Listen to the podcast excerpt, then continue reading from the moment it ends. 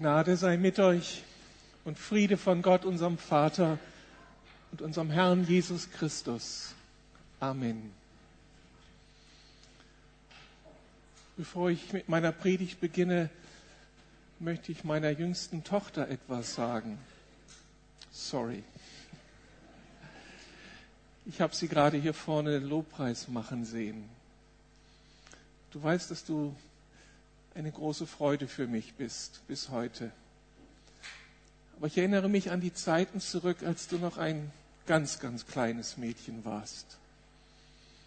Und dann gibt es diese besonderen Momente, die man als Vater erleben kann, wenn dann so ein kleines Mädchen vor einem steht, einen anschaut, die Hände hebt und irgendwas sagt, so wie Papa, Baba oder es klingt so nach Papa. In diesem Moment ist die Welt immer unglaublich klein geworden. Dann gab es nur noch dich und mich. Und dieses Gefühl als Vater, sein Kind dann auf den Arm zu nehmen, diese Nähe. Ich hätte mein Leben gegeben in diesem Augenblick für dich. Und jetzt habe ich etwas empfunden während der Anbetung. Du hast nicht mehr zu mir die Hände gehoben und Daddy gesagt, sondern du hast sie zu deinem himmlischen Vater ausgestreckt. Und wir alle haben gerade etwas Unglaubliches getan. Unserem himmlischen Vater etwas ausgedrückt, was sein Herz berührt hat das, was ich so als Vater erlebe meiner Tochter gegenüber, das ist doch eigentlich nur ein Echo auf das, was zwischen Gott und uns abgeht, was auf dem Herzen Gottes des Vaters ist, seinen Kindern gegenüber. Und dann ist sowas, was wir gerade getan haben, Lobpreis, besonders bei diesem einen Lied, als es so ganz intim war, nicht etwas Technisches. Wir bringen Gott unseren Lobpreis dar. Sondern wisst ihr, was wir getan haben? Wir haben das Herz des Vaters berührt. Die Bibel, das Alte Testament benutzt für den Begriff, wenn wir Gott loben sollen, preisen sollen, einen Begriff, der eben auch mit segnen übersetzt werden kann. Wir haben Gott gesegnet. Könnt ihr euch das vorstellen? Der große Gott, der Schöpfer Himmels und der Erde, er wird so klein und lässt das zu, dass sein Herz berührt wird durch unseren Lobpreis. Das bringt eine Würde und eine Schönheit in unser Leben. Und das lässt im Himmel was bewegt werden. Gott ist begeistert von den Kindern, die noch nicht viel mehr sagen können als Baba, die nicht den Durchblick haben, aber die mit ihrer Liebe sein Herz berühren. Glückwunsch, Gemeinde, dass wir dazu heute in der Lage waren. Und ich möchte dazu immer mehr in der Lage sein. Und nicht nur dann, wenn das von schöner Musik begleitet wird, ob mit 300 Menschen geschieht, sondern dazu reicht ja mitten im Alltag einfach der Blick zum Himmel und dieses Vater, ich danke dir. Vater, ich bin so stolz auf dich. Vater, weißt du, dass ich dich lieb habe? Wenn es eine Gebetsformulierung gibt, die ich am häufigsten sage, dann ist es die, Vater, du weißt, dass ich dich lieb habe. Das macht den größten Teil meines Gebetes aus. Und ich glaube, das ist das Kostbarste, was wir als Geschöpfe Gottes unserem Kopf Gott sagen können. Amen. Thema der Predigt ist bereits angekündigt und vorbereitet worden. Bete und arbeite, glaube und kämpfe. Dazu ein Predigtext aus dem Alten Testament, eine klassische Geschichte, die Bibelleser kennen sie gut. Und ich möchte daraus so einige Impulse ableiten für unser eigenes Leben vor Gott und mit Gott. 2. Mose 17, die Verse 8 bis 13. Als die Israeliten noch in Rephidim lagerten, wurden sie von den Amalekitern angegriffen. Mose befahl Josua, wähle dir Männer aus und kämpfe gegen das Heer von Amalek. Morgen werde ich mich mit dem Stab Gottes in der Hand auf den Hügel dort stellen. Josua tat, was Mose ihm gesagt hatte. Er führte seine Männer in den Kampf gegen die Amalekiter. In der Zwischenzeit stiegen Mose, Aaron und Hur auf den Hügel. Solange Mose seinen Arm hochhielt, waren die Israeliten im Vorteil. Doch immer, wenn er seinen Arm sinken ließ, gewannen die Amalekiter die Oberhand. Als nun Moses Arme schwer wurden, suchten Aaron und Hur ihm einen Stein, auf den er sich setzen konnte. Und dann stützten sie seine Arme, der eine den linken und der andere den rechten. Und auf diese Weise blieben seine Arme oben, bis die Sonne unterging. Deshalb gelang es Josua, das Heer von Amalek zu schlagen. Amen. Lasst mich beten, dass es mir gelingt, hier wichtige Aussagen und geistliche Prinzipien zu vermitteln, die nicht nur einfach so theoretisch in den Raum gestellt sein sollen, sondern hoffentlich auch unser Herz berühren. Danke, lieber Gott, lieber Vater, dass wir diesen Gottesdienst eben haben dürfen, vor dir, mit dir, für dich und jetzt auch unter deinem Segen. Wir haben dir gedient und dich gesegnet und danke, dass du uns nun segnen möchtest durch die Weisheit deines Wortes. Hilf mir zum rechten Reden und hilf uns allen zum hungrigen und konzentrierten und lernbereiten Hören. Danke für deine Gegenwart. Amen.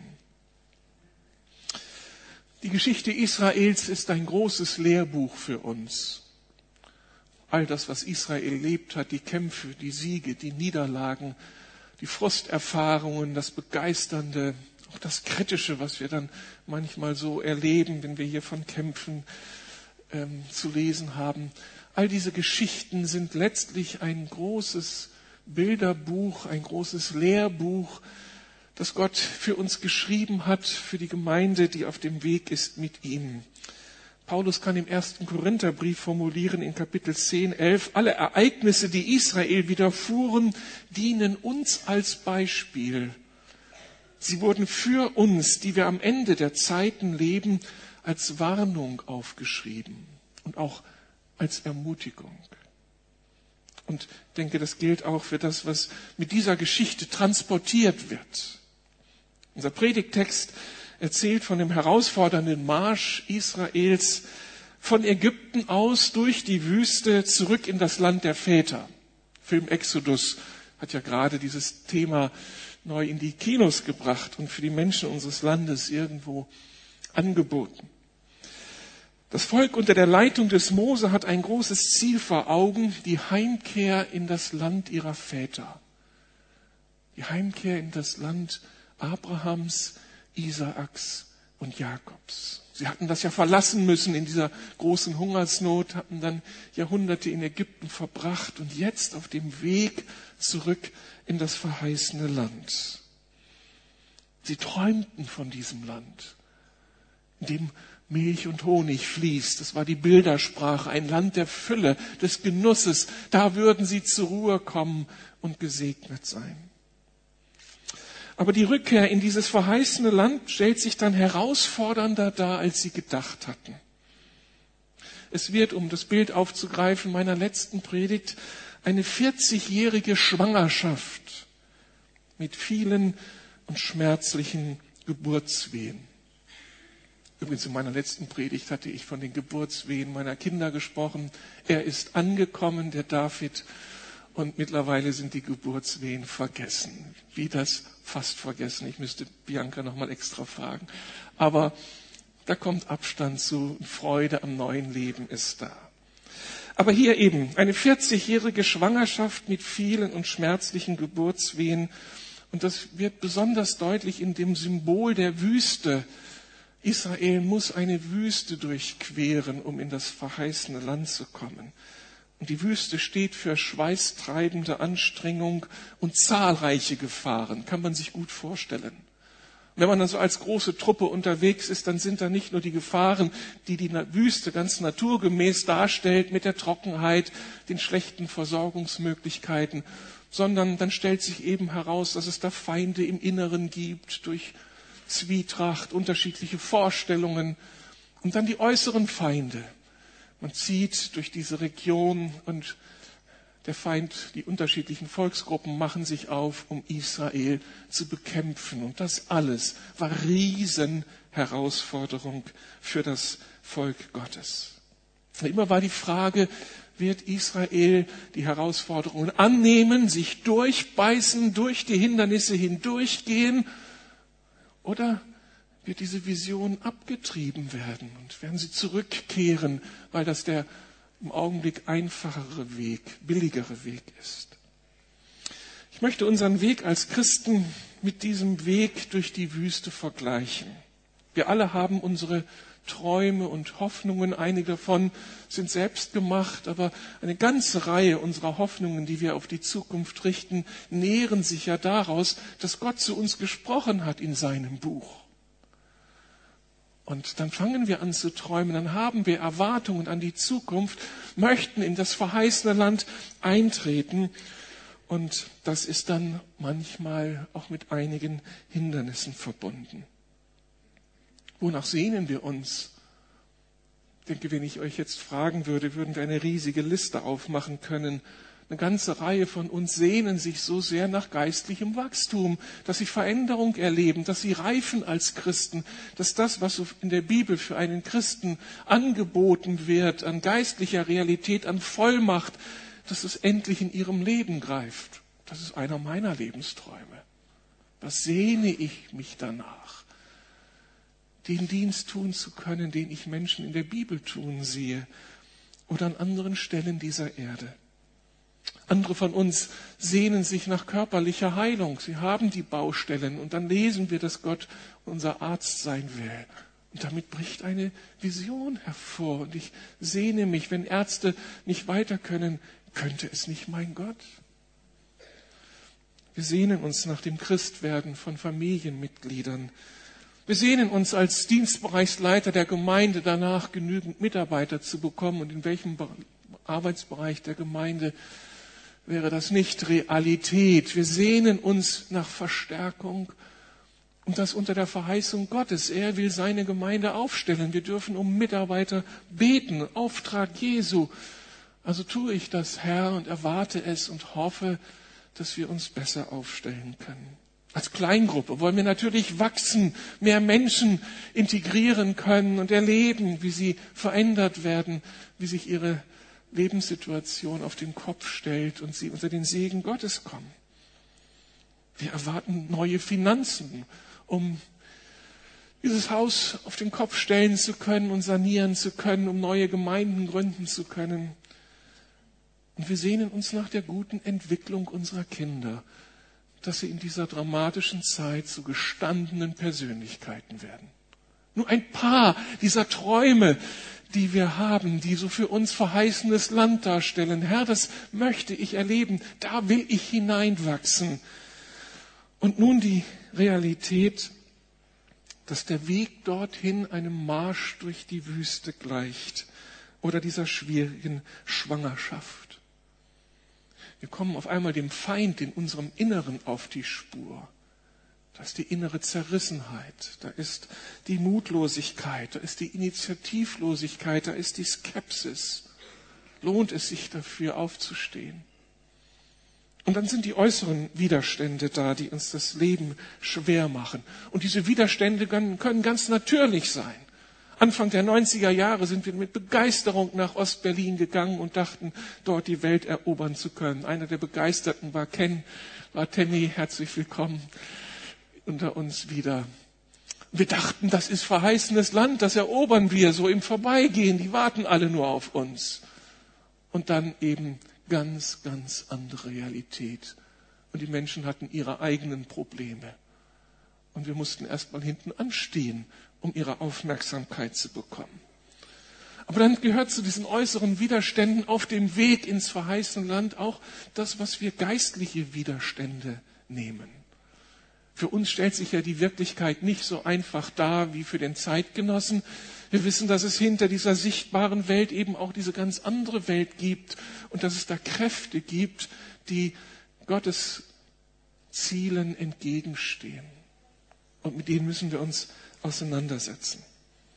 Und bei diesen Widerständen steht ganz schnell alles auf dem Spiel, dass wir geneigt sind aufzugeben und die Vision fallen zu lassen. Es ist manchmal eben schwer, den Weg durch die Wüste zu Ende zu gehen. Dabei lautet Gottes Losung, alle Widerstände sind dazu da, auf dem Weg durch die Wüste ins verheißene Land, um überwunden zu werden, um an den Widerständen zu wachsen, um an den Widerständen zu begreifen, dass wir mit einem großen Gott unterwegs sind. Unser Text zeigt uns nun, dass wir zur Überwindung dieser Hindernisse eine Doppelstrategie brauchen.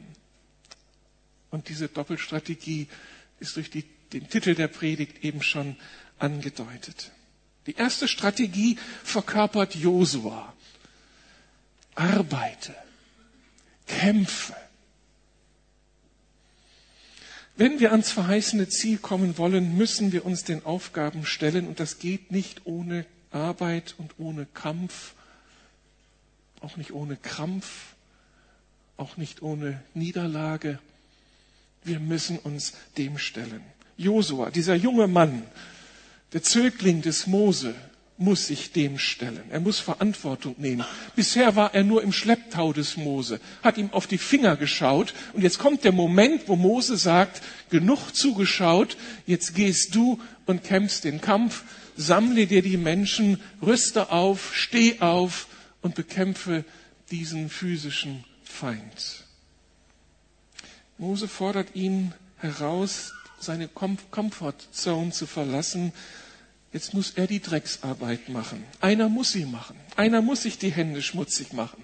Einer muss sich die blutige Nase holen, seine Ängste überwinden und bis an die Erschöpfung sich verausgaben und hineingeben in diesen Konflikt und das Risiko eingehen einer Niederlage. Das Volk Gottes kommt nicht drum herum.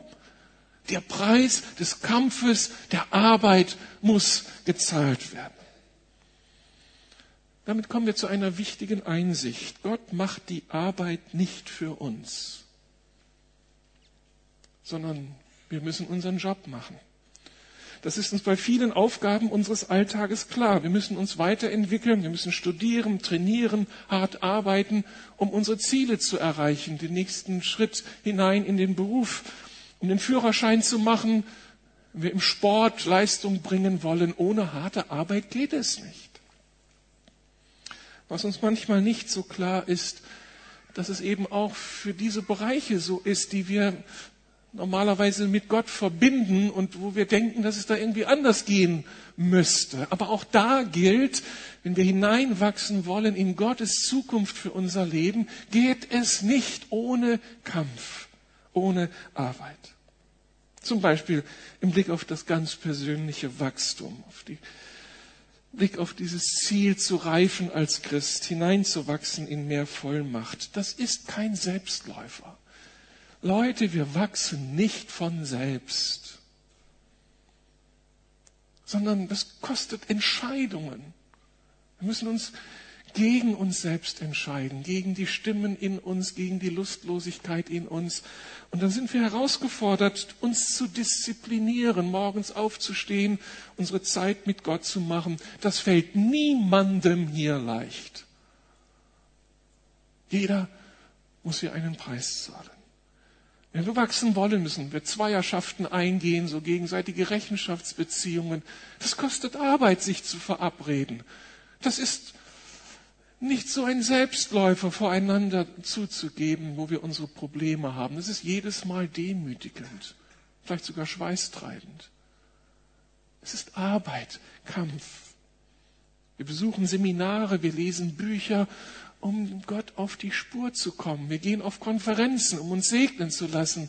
All das ist nötig, gehen in den Gottesdienst, um eine Predigt zu hören. All das ist nötig, um zu wachsen. Wir suchen uns einen Mentor, der uns voranbringt. Vielleicht einen Seelsorger, der mit uns die Schwachstellen bearbeitet. Das ist Arbeit. Das kostet Disziplin, unangenehme Entscheidungen. Aber wenn wir ans Ziel kommen wollen, muss dieser Preis gezahlt werden. Und wer denkt, wir können die Abkürzung nehmen und gehen auf die besagte Konferenz und da ist der Supercharismatiker, dessen Segen ich mir abhole und der neue Mensch ist entstanden und geht glorios durchs Leben.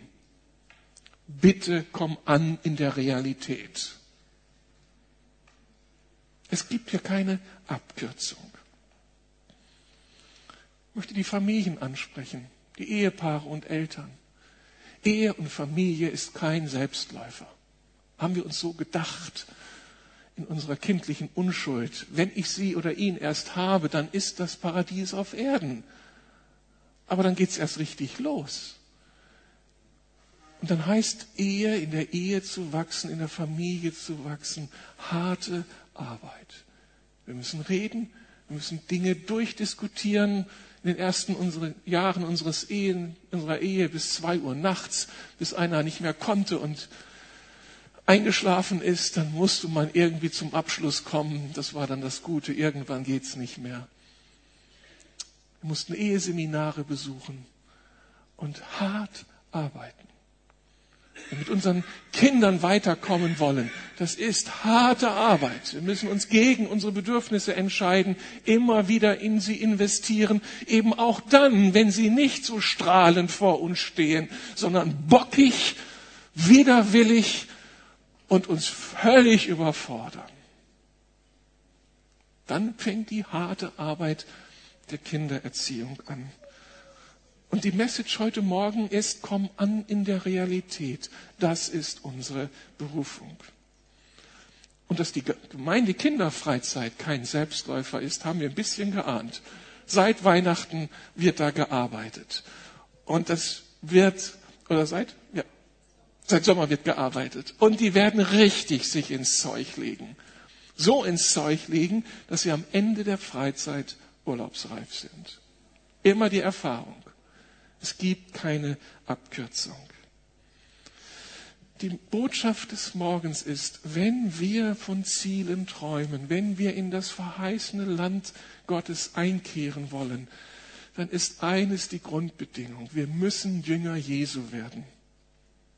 Wir müssen herauskommen aus solch einer Konsummentalität. Ich konsumiere etwas, was mich explodieren lässt. Wie heißt dieses Getränk? Red Bull, da wachsen mir Flügel. Wir wissen, dass das Märchen ist.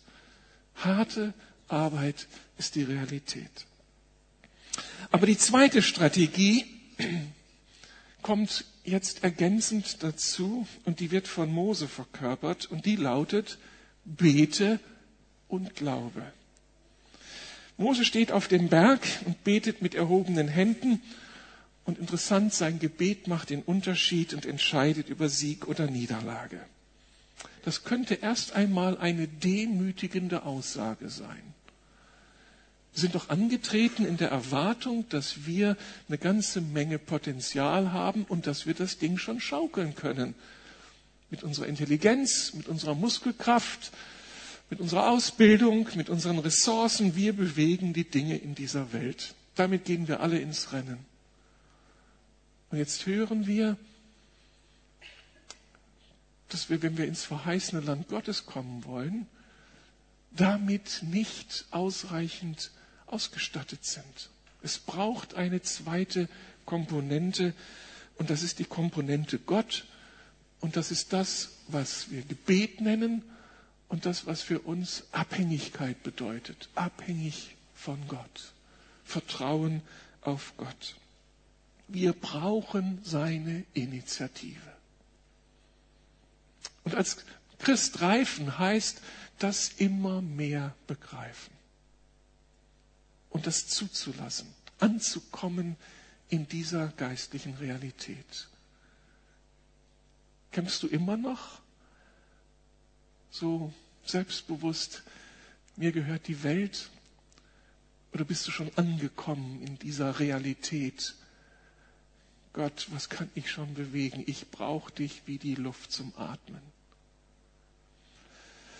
Das müssen wir begreifen. Das ist ein großer Wachstumsschritt, wenn das geschieht. Und wenn wir dann begreifen, das, was ich hier zitiert hatte, was Matthias auch schon aufgegriffen hat in seiner Einleitung, wenn wir arbeiten, arbeiten wir.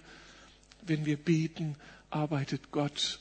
Und damit kommt es zu einer Partnerschaft, die dann unglaublich ist. Unser Gebet ruft Gott auf den Plan, unser Gebet bringt den Himmel in Bewegung, setzt geistliche Kräfte frei, von denen wir nur träumen können. Und jetzt ist das Unmögliche möglich, weil er mit im Boot ist und weil ich endlich begriffen habe, ich muss einen Schritt zurücktreten. Bei allem Kämpfen, was angesagt ist, aber er muss ins Boot rein sonst kommen wir nicht ans Ziel. Was lernen wir also? Das erste ist Ora et labora, bete und arbeite. Dieses Zitat von Benedikt von Nursia geht ja noch weiter. Ora et labora et lege. Deus adest sine mora. Ich frage jetzt nicht mehr nach den Lateinern, ich übersetze es gleich. Bete und arbeite und lese. Und dann erlebst du, dass Gott da ist, dass Gott ohne Verzug hilft zu seiner Zeit, wenn es angemessen ist, wenn es dran ist. Eine so wichtige Einsatz, Aussage, eine Einsicht. Lass mir das Bild doch nochmal auf uns wirken. Das ist so unglaublich. Da kämpft Josua den Kampf da unten im Tal und er spürt Aufwind, wenn Mose da oben die Arme hebt. Und das ist einfach der Ausdruck für Gebet, sich mit Gott verbindet. Dann geht da unten die Post ab, dann ist Sieg da, dann, dann geschieht das, was, was sich alle erhoffen. Der Widerstand wird überwunden. Und dann kämpft Mose den gleichen Kampf nicht weniger tapfer, nicht weniger engagiert. Und er spürt, dass der Feind die Oberhand gewinnt. Und die Realität dahinter steckt. Mose da oben ist müde geworden. Und irgendwann verliert man ja auch mal die Lust. Irgendwann muss ja doch mal Schluss sein mit dem Beten. Und er hört auf mit dem entsprechenden Resultat. Das ist das Bild und das Bild sollte sich einbrennen in unsere Seele. Das Kampf und Gebet zusammengehören und nicht auseinanderdividiert werden dürfen. Das ist ein geistliches Prinzip, das von Gott, der die Spielregeln setzt, vorgegeben ist. Wir müssen Verantwortung nehmen und arbeiten und kämpfen, als ob es keinen Gott gäbe. Punkt. Es wird uns nicht weggenommen, diese Verantwortung. Benedikt war sich der Tatsache bewusst, dass die harte Arbeit zu einer Welt gehört, die eben von Gott abgefallen ist. Und da heißt es gleich auf der dritten Seite der Bibel, mit Schmerzen wirst du Kinder gebären und Dornen und Disteln wachsen auf deinem Acker. Im Schweiße deines Angesichtes wirst du dein Brot essen. Und das hat sich mit Jesus nicht verändert. Hab noch von keiner christlichen Frau gehört, dass das Schwangersein und Kindergebären bei denen einfacher ist. Es ist mit Schmerz, es ist mit Sorge, es ist mit Kampf verbunden. Und die Regel zwei, du musst beten und Gott vertrauen, als ob du keinen Verstand, keine Hände, keine Füße hättest, um irgendetwas in dieser Welt bewegen zu können dass das ein geistliches Prinzip ist, das wir lernen müssen, dokumentiert sich schon in der Tatsache, dass am Ende des Tages, als Israel den Sieg errungen hat, Gott Mose beauftragt, das zu dokumentieren für die kommenden Generationen. Und so schreibt Mose diese Erfahrung in ein Buch und richtet einen Altar auf, dem er den Namen gibt, der Herr ist mein Feldzeichen. Wir beten und wir arbeiten, wir glauben und wir kämpfen. Und das ist der Weg, Widerstände zu überwinden, und ins verheißene Land zu kommen. Ein zweites Prinzip, was sich in dieser Geschichte andeutet, Gebet selbst kann Arbeit sein. Und Gebet selbst braucht Ausdauer. Wir haben es ja gelesen. Mose betet, hebt die Hände und solange er sie oben hat, ist der Sieg da und er lässt sie sinken und es ist zu Ende. Und das ist nicht eine Sache von fünf Minuten, sondern den ganzen Tag über ist er der, der, Mo, der dem Josua hier den Rücken äh, stützt, den Rücken stärkt und mit ihm unterwegs ist. Das geht so weit, dass er eben dann die Hilfestellung braucht. Warum ist das so? Warum reicht manchmal eben nicht das, was uns versprochen wird? Ein kurzes, knackiges, glaubensvolles Gebet und die Dinge geschehen. Wir müssen Gott nicht große Vorschläge machen. Wir müssen Gott nicht überzeugen. Das sind ja auch Wahrheiten, die wir predigen. Aber dann gibt es diese Situation, wo wir damit nicht durchkommen. Und Mose war ja kein, kein Anfänger in Sachen Gebet und Gottvertrauen, sondern jemand, der manche Schlacht geschlagen hatte im Gebet. Und trotzdem mutet Gott ihm das zu, dass er hier dran bleibt, dass er hier richtig, richtig kämpft und am Ende des Tages von seinem Gebet absolut erschöpft ist. Und das nicht in einem seelischen sich ereifern, sondern voller Glauben und voll in Übereinstimmung mit Gott. Das ist also die andere Facette von Gebet. Und die Frage ist ja, wie kommt das? Warum ist solch ein Gebet manchmal notwendig? Ich denke, es gibt eine Antwort darauf, vielleicht mehrere, aber eine Antwort ist ganz bestimmt richtig. Wir müssen manchmal diesen Kampf kämpfen, weil wir eben nicht nur in dem vor uns stehenden und zu lösenden Problem ein Problem haben, das sich mit natürlichen Mitteln lösen lässt, sondern es ist ein Problem, das eine geistliche Komponente hat, die wir eben nur mit geistlichen Mitteln lösen können und die so aufgestellt ist, dass es da eben richtig auch einen geistlichen Kampf gibt. Wie schon angedeutet, die Bibel sagt uns, dass diese Welt eben nicht nur aus der materiellen Welt besteht, die wir mit unseren natürlichen Sinnen erfassen können, sondern auch der unsichtbaren und transzendenten Welt. Und dazu gehört eben der ganze Bereich des großen Gottes mit seinen Himmelsengeln, seinen, seinem himmlischen Hofstaat, oder wie man es immer sagen möchte, mit den Kräften, die er geschaffen hat, diesen körperlosen, aber doch personalen Wesen, die wir Engel nennen. Und es gibt die Welt des Widersachers, dieser abgefallene Engel von Gott, der die Dämonen um sich schart und mit ihnen sein Unwesen treibt. Das klingt jetzt total abgedreht. Das könnte in den Bereich der Mythologie verwiesen werden. Aber wer als Christ anfängt, Realität wahrzunehmen, kommt auf einmal nicht mehr um diese Beschreibung von Realität herum und fängt an, sie ernst zu nehmen. Wir haben es manchmal in unserem Leben eben nicht nur mit menschlichen Widerständen zu tun oder natürlichen Widerständen, sondern auch mit geistlichen Widerständen.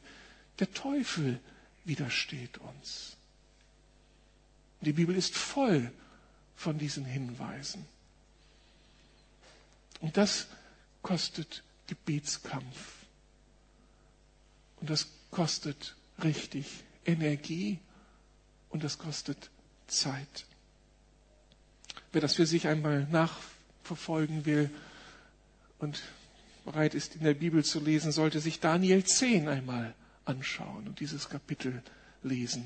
Da wird dieser Kampf beschrieben, da wird die Frage beantwortet, warum da einer betet und betet und betet und es bewegt sich scheinbar nichts, bis im Himmel, in dieser transzendenten Welt Gottes, ein Kampf zu seinem Ende gekommen ist und dann ist die Lösung im sichtbaren Bereich da.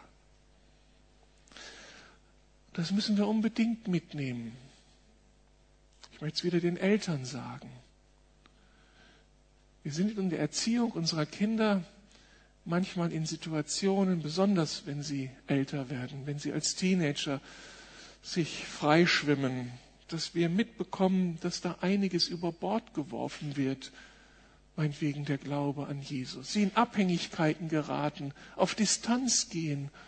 Wir haben keinen Zugang zu ihnen. Und es scheint so alles in Frage gestellt. Das haben ganz viele von uns erlebt. Das haben wir auch erlebt. Und dann ist die Frage, wie reagieren wir? Und dann ist diese Doppelstrategie angesagt. Das kostet Arbeit, dann auf ein Kind zuzugehen, das einem den kalten Rücken zuwendet und dich mit Verachtung straft. Dann musst du lieben, wo du nicht geliebt wirst. Dann musst du reden, wo der andere schweigt. Das ist Arbeit, erfinderisch zu sein. Wie finde ich den Zugang zum Herzen meines Kindes? Wie kontrolliere ich meinen Ärger, meinen Unmut darüber, dass da sowas aus dem Ruder läuft? Aber dann die Erfahrung und die Einsicht, dass manches Mal unsere Kinder wirklich umkämpft sind und der Widersacher Gottes natürlich ein großes Interesse hat, sie zu isolieren, sie herauszuziehen aus dem Verbund von Familie und Gemeinde. Dann können richtige Abhängigkeiten entstehen. Und dann ist das kein Grund zu resignieren und jetzt aufzugeben, sondern kommt jetzt diese Gebetskomponente ins Spiel. Dann heißt es, geistlich aufzustehen und nicht mit dem Kind zu kämpfen, sondern in der unsichtbaren Welt den Kampf zu kämpfen. Für unsere Kinder. Gegen den Widersacher, gegen die Sucht, gegen die Abhängigkeit. Das ist ein Kampf, der vielleicht verbunden wird damit, dass wir dann fasten und Gott suchen und den Feind adressieren, unsere Kinder unter den Schutz Jesu stellen und so lange dranbleiben, bis dieser Kampf ausgekostet ist. Und wir hören, das kann Zeit dauern. Das kann uns alles kosten. Aber wir haben ja eine Vision. Wir wollen unsere Kinder bei Gott sehen.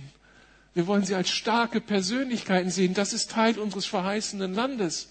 Also bleiben wir dran und kämpfen wir diesen Kampf. Und das gilt für unsere Dienstbereiche. Es war für mich wieder ein Lehrbuchbeispiel das vergangene Wochenende, also vor unserem jetzigen, als ich mit einem guten Freund unterwegs war in unseren Tochtergemeinden, um dort zu dienen. Er hat ihnen gedient auf so prophetische Art und Weise. Und ich habe mit ihm zusammen in diesem Dienst gestanden. Und dann die Erfahrung, wir kommen in eine Gemeinde hinein, haben Gottesdienst und es ist so leicht, es fließt und alle sind gesegnet und wir gehen in die nächste Gemeinde und wir fangen an zu dienen und es ist schwer. Obwohl alle nett und freundlich sind. Obwohl äußerlich alles irgendwie so glatt und so klar scheint. Aber wir hatten ja das Ziel, dass von Gott her etwas landet in ihrem Leben. Und dann diese Wahrnehmung, das ist hier irgendwie schwer. Hier ist keine Freiheit. Wir kommen nicht durch. Und dann die Erfahrung, er dient prophetisch und ich habe nur gebetet, gebetet, gebetet und ihm den Rücken gestärkt. Um dann zu erleben, wie Gott immer tiefer durchkommt und am Ende seinen Dienst an den Menschen hat. Das war so eine Bestätigung dessen, was ich hier lese, dass unser Dienst im natürlichen Bereich, okay, Prophetie ist jetzt nicht ganz im natürlichen Bereich, aber eben eine Gebets, ein Gebetsschutz, ein Gebetskampf braucht, damit Gottes Dinge landen können in unserem Leben. Willkommen in der Realität. Sorry. Aber so ist es nun. So sagt es die Bibel. Und wohl dem, der bereit ist, sich darauf einzulassen und diese Dinge nicht einfach in den Bereich der Legende verweist. Aber damit bin ich schon bei dem dritten und letzten Aspekt, den wir lernen können aus diesem Text. Gebet braucht dann, wenn es so umkämpft ist, das Team. Wie gut, dass Mose irgendwie den Impuls hatte, sich zwei Assistenten mit auf den Berg zu nehmen. Aaron und Hur. Und die stützen ihn nur nun und helfen, dass das Gebet seine Fortsetzung findet. Und damit wird so schön ein Beispiel ähm, gesetzt hier schon lange bevor Jesus auftrat, denn Jesus hat ja dem gemeinsamen Gebet solch eine unglaubliche Verheißung mit auf den Weg gegeben. In Matthäus 18 sagt er, wenn zwei von euch auf der Erde übereinkommen werden, irgendeine Sache zu erbitten, so wird sie ihnen werden von meinem Vater, der in den Himmeln ist. Denn wo zwei oder drei versammelt sind in meinem Namen, da bin ich in ihrer Mitte. Hat sich Gott so ausgesagt, gedacht. Vielleicht, weil er drei, der dreieine Gott ist, der in sich selbst Gemeinschaft in Einheit ja verkörpert. Und er will das immer wieder sehen in dieser Welt, dass wir eins werden, ein Team werden, das dann sich ergänzt und miteinander unterwegs ist und sich stärkt.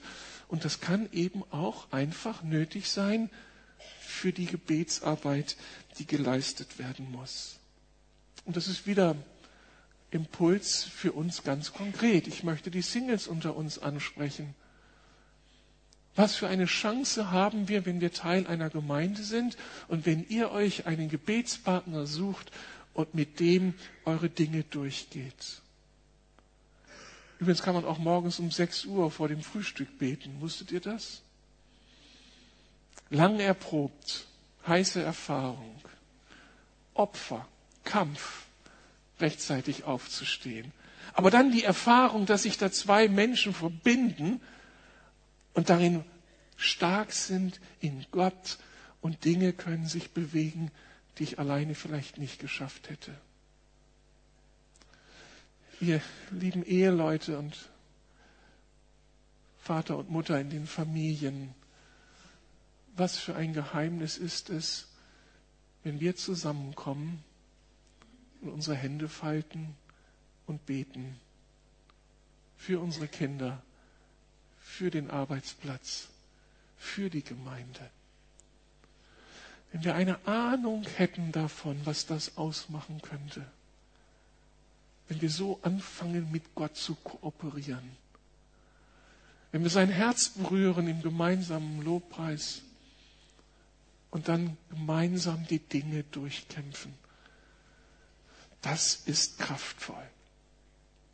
Und wenn wir das dann tun in der Gemeinde, in den Dingen, die wir gemeinsam zu verantworten haben, ob im Hauskreis, ob wenn wir hier so gemeinsam Gottesdienst feiern, was, was könnte noch passieren, wenn ich hier im natürlichen Bereich oder Rüdiger oder der Prediger auch immer und das Lobpreisteam von hier aus kommunizieren und die Beter auf dem Berg sind, parallel und für uns diesen geistlichen Kampf kämpfen. Was könnte da freigesetzt sein? Freigesetzt werden. Und wir könnten das verheißene Land erreichen. Am Ende zeigen uns zwei, die beiden Schlüsselfiguren, Mose und Josua, dass es für das Gebet einen letzten, unglaublich motivierenden Grund gibt. Die Gebetsmotivation schlechthin. Ganz am Ende seines bewegten Lebens hält der Josua aus unserer Geschichte eine Abschiedsrede vor, seinem, vor dem Volk. Er hat es tatsächlich geschafft, alle Widerstände zu überwinden. Er ist mit dem Volk ins verheißene Land gekommen. Die zwölf Stämme haben endlich ihr Erbteil eingenommen und alles kommt zur Ruhe. Und nun ist er alt und betagt und zieht ein Resümee über sein Leben und kommt zu folgendem Ergebnis. Ein Mann von euch jagt tausend. In dem Arbeiten, in dem Kämpfen, in den Krämpfen, in den Niederlagen und Aufstehen. Denn der Herr, euer Gott, er ist es, der für euch kämpft, wie er zu euch geredet hat, wenn wir beten und glauben. So achtet um eures Lebens willen genau darauf, den Herrn, euren Gott, zu lieben. Das ist das Geheimnis eines erfolgreichen, durchbrechenden Lebens. Ja, es ist harte Arbeit, die Dinge fallen uns nicht in den Stoß. Ja, unter Umständen kostet es auch einen anstrengenden und langwierigen Gebetskampf alleine und mit anderen. Aber das alles ist möglich und erträglich, weil dieser Kampf Teil einer Liebesbeziehung zu Gott ist. Gebet heißt eben nicht, wir strampeln uns vor Gott ab, um ihn zu überzeugen, um ihm zu gefallen, um ihm irgendeine Gunst abzuringen, sondern wir arbeiten und kämpfen, wir beten und glauben, weil wir seine Gunst haben, weil wir seine geliebten Kinder sind, weil er uns würdigt, für ihn und mit ihm die Dinge in dieser Welt zu bewegen. Der ganze Kampf, den wir kämpfen, ist Teil einer Liebesbeziehung und wächst aus einer Liebesbeziehung. Sonst wird es ein Kampf sein, den wir nicht durchhalten. Und das finde ich unglaublich. Das sagt Josua am Ende eines von Kampf geprägten Lebens. Die Liebesbeziehung ist das Wichtigste. Und damit bestätigt Josua das, was über das Leben seines Mentors Mose steht. Und von dem sagt man sich, und der Herr redete mit Mose, wie ein Mann mit seinem Freund redet. Das gibt doch dem Gebet noch einmal eine einen unglaublich dramatischen Touch, oder? Wir beten nicht nur, weil wir da ein Ziel haben, ins verheißene Land kommen zu kommen, sondern wir vereinen uns mit Gott, weil wir ihn lieb haben, weil wir unterwegs sind mit ihm, unserem Freund in Anführungsstrichen, weil wir seine Ziele teilen und er voller Gunst und Liebe zu uns ist weil wir vorher solche Lieder gesungen haben der Intimität und Nähe. Und aus dieser Liebe heraus wird es dann leicht, den Kampf aufzunehmen. Ich bin so froh, das verändert alles. Dann ist der Kampf erträglich, weil ich mit meinem Vater, mit dem Liebhaber meiner Seele unterwegs bin. Und wenn Benedikt sagt, lege neben Ora und Labora, dann heißt das für uns eben täglich in seinem Liebesbrief zu lesen und das neu wahrzunehmen, wie sehr wir geliebt und umarmt sind und er uns dann befähigt, den Kampf zu kämpfen. Gute Nachricht für uns als Gemeinde. Amen. Können wir aufstehen und noch einige Minuten beten. Und ich würde das Gebet des Lobpreisteams bitten, könnt ihr